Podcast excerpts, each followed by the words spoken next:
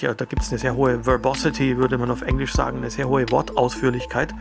Und das fällt mir manchmal auf bei äh, solchen öffentlichen Stellen, dass dann ein Link irgendwie, hier geht es zur Unterseite Abteilung 3.3 unseres Instituts mit weiterführenden Informationen zur Barrierefreiheit dieses Webangebots. Ah, ein bisschen viel auf einmal. Barriere los. Der Podcast für barrierefreie Lösungen im digitalen Raum. Hallo und willkommen zu Barrierelos, dem Podcast zur digitalen Barrierefreiheit. Mein Name ist Dennis Bruder, ich bin Berater für die Beratungsstelle Digitale Barrierefreiheit in Bayern und in dem Zuge will ich auf ein äh, Angebot aufmerksam machen und zwar, dass Sie sich bei uns bei der Beratungsstelle Barrierefreiheit auch jederzeit melden können, wenn Sie eine Frage zum Thema digitale Barrierefreiheit haben. Dort können wir innerhalb von einer Beratung äh, zwischen einer und zwei Stunden ähm, ganz allgemein zum Thema digitale Barrierefreiheit aufklären. Wir können äh, Fragen direkt beantworten und wir können auch vielleicht Termine zu ähm, Workshops ausmachen. So, und dann will ich auch schon zum heutigen Thema kommen. Und zwar haben wir einen Gast eingeladen, mit dem ich jetzt schon seit ein paar Jahren ähm, ganz guten Austausch habe und Kontakt habe und das Thema über das Thema digitale Barrierefreiheit aus der nutzenden Sicht ähm, sprechen kann. Und zwar ähm, ist mein Gast heute Alexander Paukowitsch vom Bayerischen Blindenbund. Bevor ich ihm jetzt meine erste Frage stelle, stellt ihn unsere Werkstattmitarbeiterin Alexandra Gödicke mal kurz vor. Dr. Alexander Paukowitsch ist geburtsblind und computeraffin. Nach dem Studium der Slawistik, Geschichte und Politikwissenschaften arbeitete er als IT-Trainer für blinde und sehbehinderte Menschen in Nürnberg. Seit 2013 unterstützt er als Digital Accessibility Professional das BIT-Zentrum, die Medienabteilung des Bayerischen Blinden- und Sehbehindertenbundes. Ja, hallo Alexander. Hallo Dennis, hallo liebe Hörerinnen und Hörer. Oh, herzlichen Dank für die Einladung oder wie es in englischen Podcasts immer so schön heißt. Thanks for having me. Ähm, wir sind ja ein Podcast, der ganz gerne Lösungen und nicht die Probleme in den Mittelpunkt stellt. Ähm, hast du so in letzter Zeit, weil du bist ja auch viel unterwegs im Internet, ähm, viel auf Webseiten unterwegs, hast du denn irgendwas Positives oder Lösungsorientiertes zu berichten, das dir so im, im digitalen ähm, Leben, im digitalen Umfeld begegnet ist in letzter Zeit? Ja, das ist eine sehr sympathische Frage und ich finde es auch sehr wichtig. Denn man kann ja wirklich nörgeln, nölen und auch zu Recht fordern, dass es endlich noch viel mehr Barrierefreiheit geben muss und dass vieles noch fehlt. Aber was ich zum Beispiel feststelle, was ein richtiger Selbstläufer geworden ist in bestimmten Teilen der Community auf Twitter, äh, dort wo es gar nicht um, äh, wo gar nicht behinderte Menschen nur äh, zusammen sind, sondern von denen angeregt, von uns angeregt, nämlich auf Twitter in bestimmten Bereichen der Community, zum Beispiel in der christlichen, theologischen Zunft, könnte man fast sagen, da breitet sich gerade der Trend zur Bildbeschreibung aus und ich finde das großartig. Also da werden wirklich Tweets ähm, mit, dem, mit der Bildbeschreibung versehen, mit Alternativtext und Twitter kennzeichnet es seit kurzem ja auch mit dem Alt. Also da weiß man, da, da ist jetzt ein Alternativtext auch mit dabei. Das war ja auch lange Jahre eine Forderung, dass das kommt. Das ist jetzt da, dass man das auch sieht, dass auch Sehende sehen, da ist jetzt für Screenreader-User an der Stelle tatsächlich eine Bildbeschreibung vorhanden. Und es ist immer noch vielleicht unter einem Prozent aller Tweets, die Bilder enthalten, aber es breitet sich aus, habe ich den Eindruck. Ja, das ist ähm, sehr positiv auf jeden Fall. Das kann natürlich auch sein, dass es daran liegt, dass es mir nämlich in letzter Zeit aufgefallen, dass Twitter dieses Feature sehr aktiv und präsent gemacht hat. Also man hat jetzt quasi bei jedem Bild sehr offensiv die Möglichkeit, äh, Alternativtexte zu schreiben. Und ähm, ja, das ähm, ist, glaube ich, auch was. Also wir versuchen da auch bei uns immer in der Pfennigparade selber ähm, quasi an unseren eigenen Produkten so zu arbeiten, dass diese Barrierefreiheitsfunktionen sehr offensiv gestaltet sind. Und ich glaube, wenn man das immer wieder sehr präsent hat, dann ähm, ist es auch für die Redakteure einfach einfacher, äh, diese ganzen Dinge zu machen und immer wieder dran zu denken. Ja, und wenn wir schon drüber reden, das Thema Alternativtexte ist vielleicht was, was jetzt nicht jedem geläufig ist, nicht jeder Hörerin, jedem Hörer. Und was das ist ein Alternativtext? Äh, das erklärt uns mal unsere Werkstattmitarbeiterin Alexandra Güdecke. Blinde Internetnutzer können bestimmte Informationen zu Bildern und Bedienelementen nicht erfassen. Um die Inhalte dennoch wahrnehmen zu können, braucht es Alternativtexte. Diese beschreiben beispielsweise ein Bild so, wie es sehende Menschen wahrnehmen. Alternativtexte werden von einem Spezialprogramm, dem sogenannten Screenreader, ausgelesen und müssen von der Redaktion geschrieben und hinterlegt werden. Bei der Beschreibung sollte man darauf achten, nur wichtige Informationen zu vermitteln. Ja, jetzt haben wir gehört, was ein Alternativtext ist. Ähm, jetzt mache ich mal einen kleinen Bogen so zu dir, Alexander. Du aus der nutzenden Sicht. Ähm, du bist ja blind und du benutzt ja im Internet bestimmt eine ganze Menge Hilfsmittel, eine ganze Menge technische Hilfsmittel, Hilfsmittel am Computer, Programme. Ähm, was hast du da gerade alles so im Einsatz, damit unsere Hörerinnen und Hörer auch mal ähm, verstehen, was so möglich ist und was aber auch nötig ist? Im Einsatz ist bei mir natürlich immer bei der Internetnutzung wie überhaupt bei der Nutzung von Computer, Tablet, Smartphone immer der Screenreader, das Programm, das mir Texte entweder in äh, Sprache, also als, als gesprochenen Text vorliest oder zusätzlich ein Gerät mit Daten versorgt, die sogenannte Braillezeile, ein Gerät, das äh, Text in Breitschrift anzeigt. Also das heißt einen kurzen Ausschnitt immer jeweils, je nachdem wie groß das Gerät ist, das dann diese Stiftchen äh, emporkommen lässt, also 40 Zeichen pro Zeile, äh, beziehungsweise pro Ausgabeeinheit und dann muss ich wieder weiter scrollen. Auf mobilen, kleineren Geräten sind es 24 oder 14 oder so. Ich habe hier so eine 40er Breitzeile vor mir. Das heißt, in meinem Fall ist es ein Kombigerät aus ganz normaler Tastatur, vom Layout her, wie man sie auf Notebooks kennt, Laptops und darin eingebaut diese Breitschriftanzeige. Ich schalte oft auch die Sprache weg, lese also nur Breitschrift gerade unterwegs und mit dem Smartphone und weil es besonders schnell geht, ist aber dann doch auch die Sprachausgabe, die synthetische Stimme zu hören. Heute haben Computer, Betriebssysteme, mobile Betriebssysteme für Tablets und Smartphones diese Sprachausgabe eigentlich schon immer an Bord. Die kann man aktivieren. Die muss man nicht dazu installieren. Gerade unter Windows ist allerdings eine nachinstallierte Screenreader-Software, hm, zum Beispiel einer der kommerziellen Marktführer, aber auch die Open-Source-Lösung NVDA oder NVDA auf jeden Fall zu empfehlen, weil das, was Windows mitliefert, das lernt von Update zu Update gewaltig dazu, ist dem aber noch nicht ebenbürtig, was seit Jahren, Jahrzehnten äh, extra dafür programmiert wird. Also das ist das Kernstück meiner assistiven Technologien hier. Der Screenreader, die Braillezeile im stationären oder mobilen Einsatz und das Ganze kombiniert mit den ganz normalen, mit den mainstreamigen Browsern zum Beispiel also ich habe eigentlich, ich empfehle immer, man muss auf Windows-PCs zum Beispiel auf jeden Fall zwei Browser installiert haben. Möglichst einen Chromium-basierten, da habe ich hier den Microsoft Edge meistens im Einsatz, manchmal auch Google Chrome. Aus verschiedenen Gründen habe ich beide. Und dazu noch Mozilla Firefox. Es gibt nämlich Situationen, da kommt der eine Browser mit dem Screenreader und der jeweiligen Website besser klar und mal ist es wieder die andere Kombi. Ähm, das zeigt dann immer oder deutet darauf hin, dass mit der Barrierefreiheit bei der Seite nicht alles ganz optimal ist. Dann müsste es nämlich mit beiden oder mit allen Kombinationen gleich gut laufen, ist aber manchmal nicht der Fall. Und das empfehle ich auch immer in der Beratung, dass man da also schon möglichst flexibel im Einsatz sein soll. Ja, und das Ganze wird natürlich mit Tastatur genutzt oder eben bei Smartphones, Tablets auch gern mit Touchscreen-Bedienung.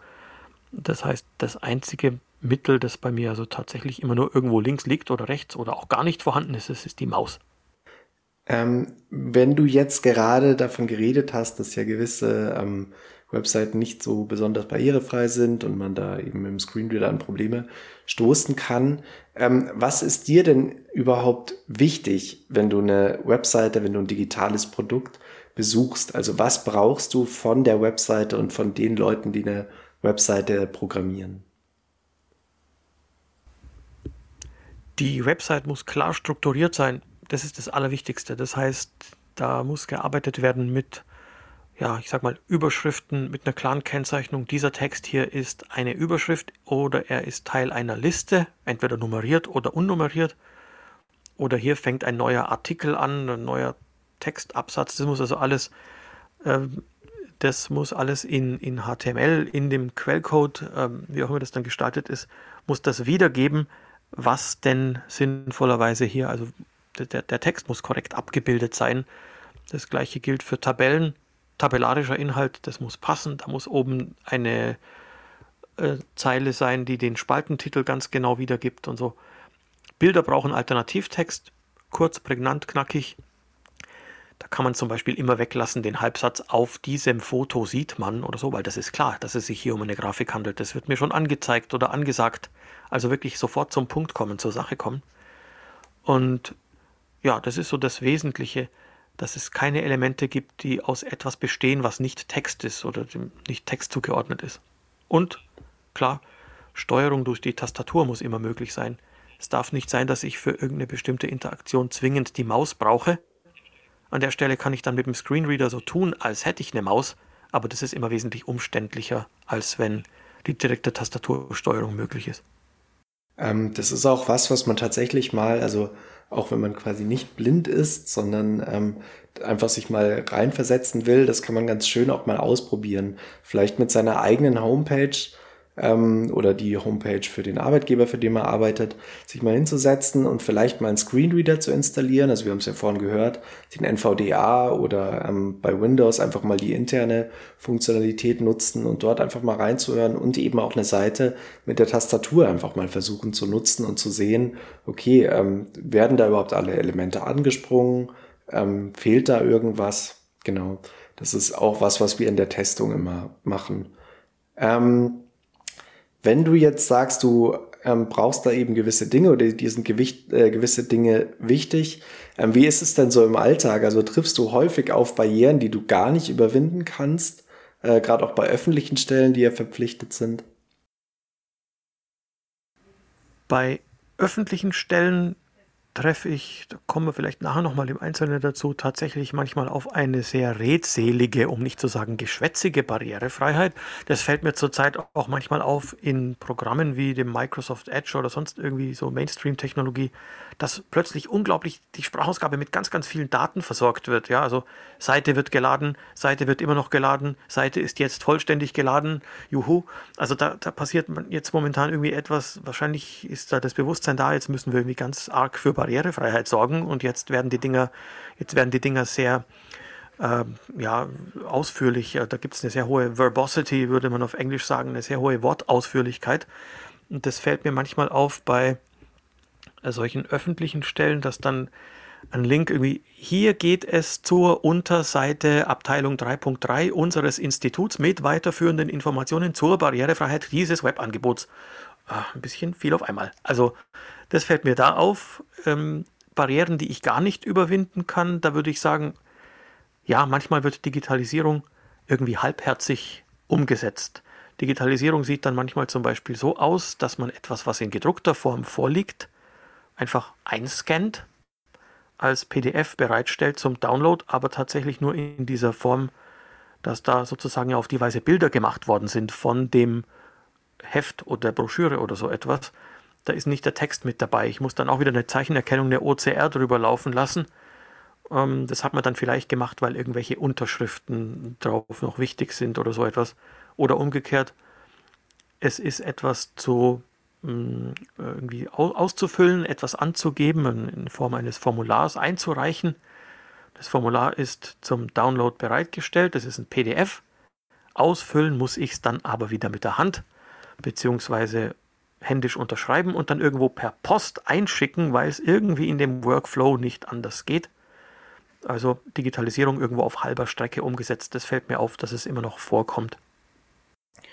Ähm, ich meine, es gibt ja, also wir haben jetzt gerade drüber gesprochen, dass, ähm, dass es ja PDFs ähm, auch oder irgendwelche Dateien, die eingebunden sein müssen, die müssen natürlich auch barrierefrei sein, gehört tatsächlich auch zur gesetzlichen Verpflichtung in Deutschland, dass alle Inhalte, die jetzt zum Beispiel in Webseiten oder in irgendwelche Anwendungssoftware dann eben äh, für öffentliche Stellen enthalten sind, äh, dass die eben auch barrierefrei sein müssen. Ähm, auch ganz wichtiges und eigenes Feld.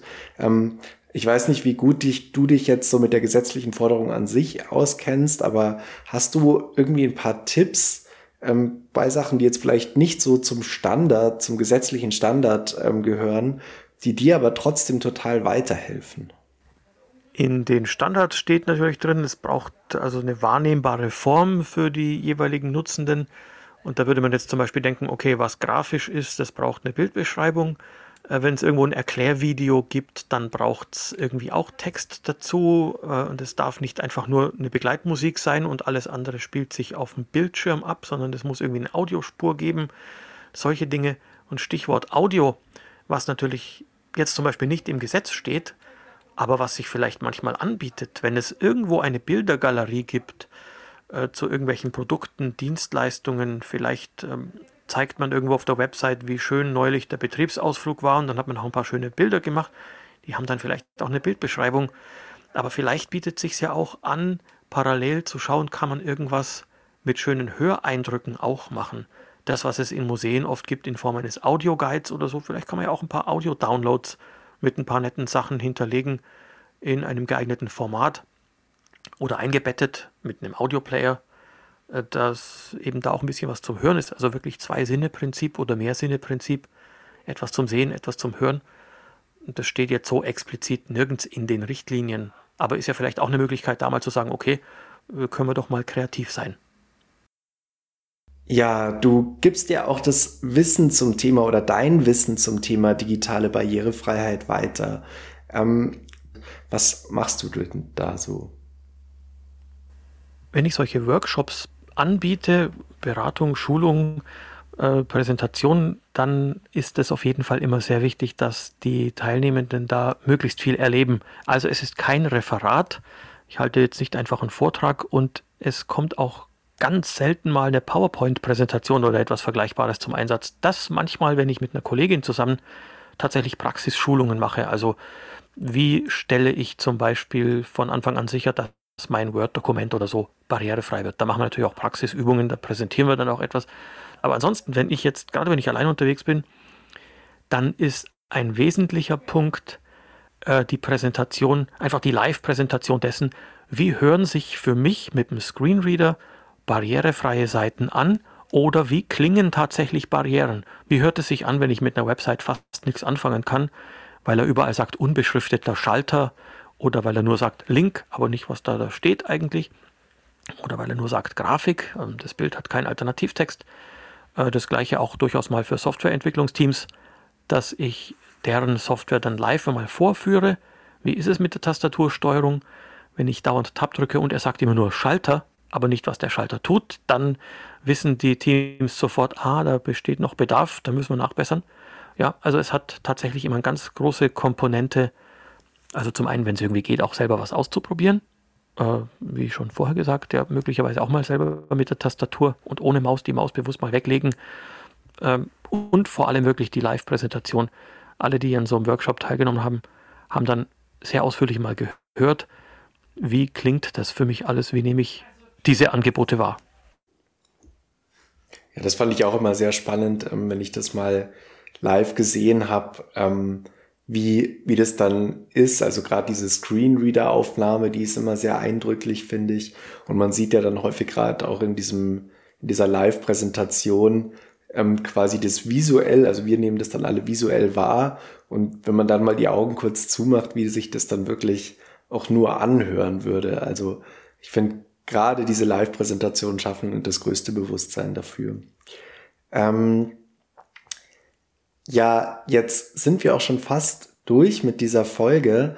Ähm, jetzt noch so eine Frage in die Zukunft, weil ich finde, in den letzten Jahren hat sich auf technischer Ebene wahnsinnig viel getan. Also wenn man sich jetzt mal überlegt, was ein Smartphone alles für blinde Nutzer machen kann inzwischen, das ist schon ziemlich genial. Also irgendwie, vielleicht kannst du da noch was drüber berichten. Ähm, ein Foto äh, kann man ja von oder eine Kameraaufnahme von irgendwelchen Gegenständen machen. Ähm, das und sich das dann quasi ausgeben lassen, was sich vor einem befindet. Ähm, genau, was glaubst du denn so, was die Zukunft noch bereithält? Und ähm, was würdest du dir vielleicht auch so als Produkt mal selber vorstellen oder wünschen, was so entwickelt wird? Produktentwicklungen, um damit anzufangen, gibt es dauernd. Ständig kommen Anfragen, ob ich gern mal sowas testen würde, bereit wäre, was auszuprobieren aus dem ja, universitären oder ganz allgemein aus dem wissenschaftlichen Umfeld. Da kommen natürlich auch Sachen, die es längst gibt. Da entwickelt jemand ein Office-Programm, eine App für ein mobiles oder für ein PC-Betriebssystem nach dem Motto, ja, damit auch die Blinden endlich mal selber Texte schreiben können. Die Leute könnten sich natürlich mal informieren und wissen, dass man das seit Jahrzehnten kann, auch mit, mit ganz normalen Anwendungen, nicht mit einem speziellen Blinden-Office, sondern mit der ganz normalen Textverarbeitung oder Tabellenkalkulation, die es schon auf dem Markt gibt. Also manches, da müsste auch gar nicht so viel Entwicklung äh, irgendwie ähm, sozusagen äh, stattfinden, sondern da wäre es gut, sich vorher informiert zu haben. Ich wüsste jetzt gar nicht, irgendein Produkt, das es noch gar nicht gibt, äh, würde mir jetzt gar nicht einfallen. Ist auch immer schwierig zu sagen, was braucht es noch. Äh, es ist aber so, das, was momentan mit zum Beispiel den Smartphones möglich ist, auch mit der Kamera, das hat eigentlich, was die Produkterkennung angeht, die automatische Produkterkennung oder Szeneriebeschreibung, das hat alles eher noch so einen Spielereicharakter, würde ich sagen. Das Ding sagt mir dann zum Beispiel, äh, zwei Personen befinden sich vor dir und vielleicht erkennen die sogar, wer es ist, wenn ich den vorher gespeichert habe. Also wenn ich jetzt meinen Chef speichere und dann äh, sagt mir dann irgendwie die entsprechende App, dass der sich jetzt nähert, dann hat der aber wahrscheinlich schon vorher Hallo Alexander zu mir gesagt, bevor ich den da wirklich jetzt ähm, ermittelt habe, diese Person. Da weiß ich nicht, äh, wie groß der Nutzen ist. Ich glaube, da sind wir Blinden momentan auch ein großes Testlaboratorium oder eine Forschergruppe quasi oder werden mit genutzt, um diese künstliche Intelligenz auch zu optimieren. Da gibt es Apps, die sowas also tun. Äh, Szenen beschreiben, Personen beschreiben, Produkte. Hm, ja, man merkt es zum Beispiel bei den automatisch generierten Bildbeschreibungen auf Facebook und anderen Plattformen. Dieses Bild könnte eine Person enthalten, die im Freien steht und lächelt. Hm, ja, das ist auch schon mal eine Information, aber wie viel die bringt, ist die Frage. Ich glaube, dass sich an der Stelle in den nächsten Jahren noch mehr tun wird, mit noch mehr Rechenpower, die da ist, vielleicht dann auch mit umfangreicheren Datenbanken. Und ansonsten äh, ist bisher wahrscheinlich die menschliche Interaktion, die zwischenmenschliche immer noch das Größte, was diese äh, Möglichkeiten hier jetzt sind. Es gibt ja zum Beispiel die App Be My Eyes, äh, würde wahrscheinlich am besten mit Leih mir deine Augen oder so übersetzen wo man sich zusammenschalten kann. Ich rufe quasi zufällig eine Person an. Da gibt es einen Videochat dann, also Audio und Video ist da.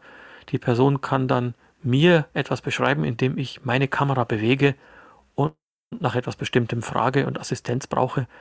Das kann dann äh, unterschiedlichstes sein bei irgendeinem Automaten, äh, Getränkeautomaten irgendwo, der nicht beschriftet ist. Das kann der Altglascontainer sein, äh, wo ich also die verschiedenen Farben, die verschiedenen Glas Sorten, braunes Glas und Weißglas und so weiter, mm, mir unterscheiden lassen, helfe durch Assistenz via Smartphone. Und was die Automatik betrifft, was also Apps von selber können, ohne menschliche Interaktion, klar, also Texterkennung, gedruckte Texte vorlesen, die es einfach nicht digital gibt in dem Moment oder die digital nicht zur Hand sind. In der Richtung das funktioniert schon recht ordentlich und ist wahrscheinlich jetzt auch gar nicht noch besonders zu perfektionieren. Mm, das wird sicher auch irgendwie eine weitere Rolle spielen, weiterhin, auch weil es nicht immer alles digital gibt. Und ansonsten, ja, bleibt spannend, was sich in den nächsten Jahren so tut mit äh, auch irgendwelchen Wearables, mit irgendwelchen digitalen Helfern, die man mit sich rumträgt, die, was ja auch Menschen ohne Behinderung tun. Ja, danke Alexander. Das waren ein paar sehr spannende und sehr ähm, direkte, anschauliche Eindrücke, die wir da bekommen haben. Und das war's dann auch schon wieder mit dieser Folge von Barrierelos. Ja, herzlichen Dank und viel Freude weiterhin mit dem Podcast. Wenn ihr selbst Fragen zur digitalen Barrierefreiheit habt, könnt ihr die, wie schon am Anfang der Sendung gesagt, ähm, über die Beratungsstelle Barrierefreiheit bei der Webseite Bayerische Architektenkammer stellen. Ähm, dort könnt ihr uns dann eben direkt kontaktieren. Wenn euch die Folge gefallen hat, lasst uns eine Bewertung da und folgt unserem Kanal. Alle Links zur Sendung und zum Newsletter sowie zur Beratungsstelle Barrierefreiheit findet ihr in den Show Notes. Dann bis zur nächsten Folge von Barrierelos.